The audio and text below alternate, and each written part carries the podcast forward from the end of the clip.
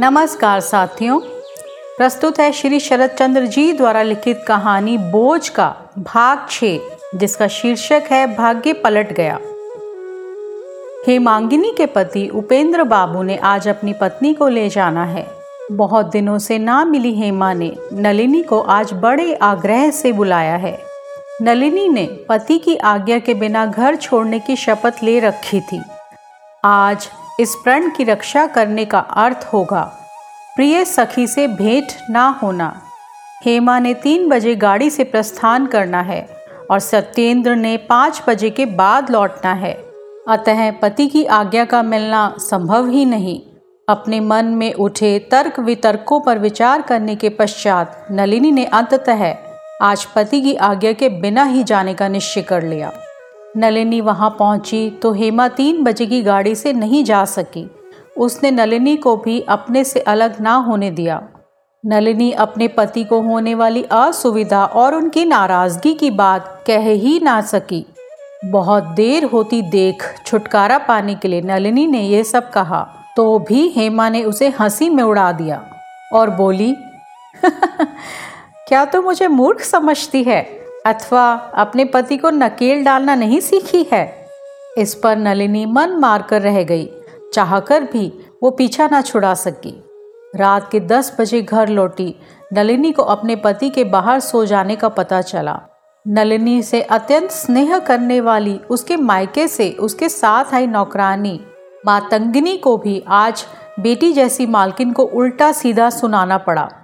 सारे घर में केवल वही जानती थी कि सत्येंद्र बाबू के बाहर सोने का कारण, उनका अपने को अपमानित होना मानने से उत्पन्न क्रोध है।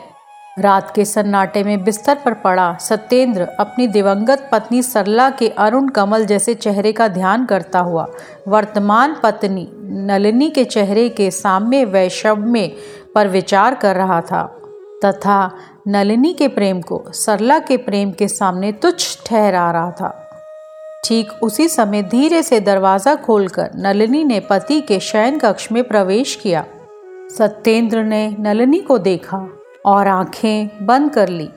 नलिनी सत्येंद्र के पैताने बैठ गई और सत्येंद्र आँखें मीचकर चुपचाप पड़ा रहा। काफ़ी देर की चुप्पी के सत्येंद्र ने कठोर स्वर में पूछा तुम यहाँ क्यों आई हो? नलिनी रोने लगी। इस पर सत्येंद्र ने और अधिक भड़क कर कहा, रात काफ़ी हो चुकी है। जाओ, मुझे थोड़ा आराम करने दो।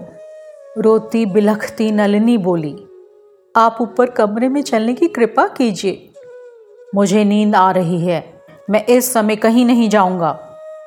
नलिनी जानती है कि सत्येंद्र को उसका रोना नहीं सुहाता, इसलिए उसने अपने आँसू पहुँच डाले और पति के चरणों पर सिर रखकर गिड़गिड़ाती हुई बोली, बस इस बार क्षमा कर दीजिए।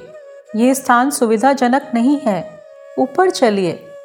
नलिनी सत्येंद्र के हट से परिचित थी। एक बार उसने जो ठान लिया, उससे उसे टस से मस नहीं किया जा सकता। वो बोला, यह समय सुख सुविधा पर विचार करने का नहीं है। इस समय मुझे नींद लगी है। मुझे सोने दो और तुम भी जाकर सो।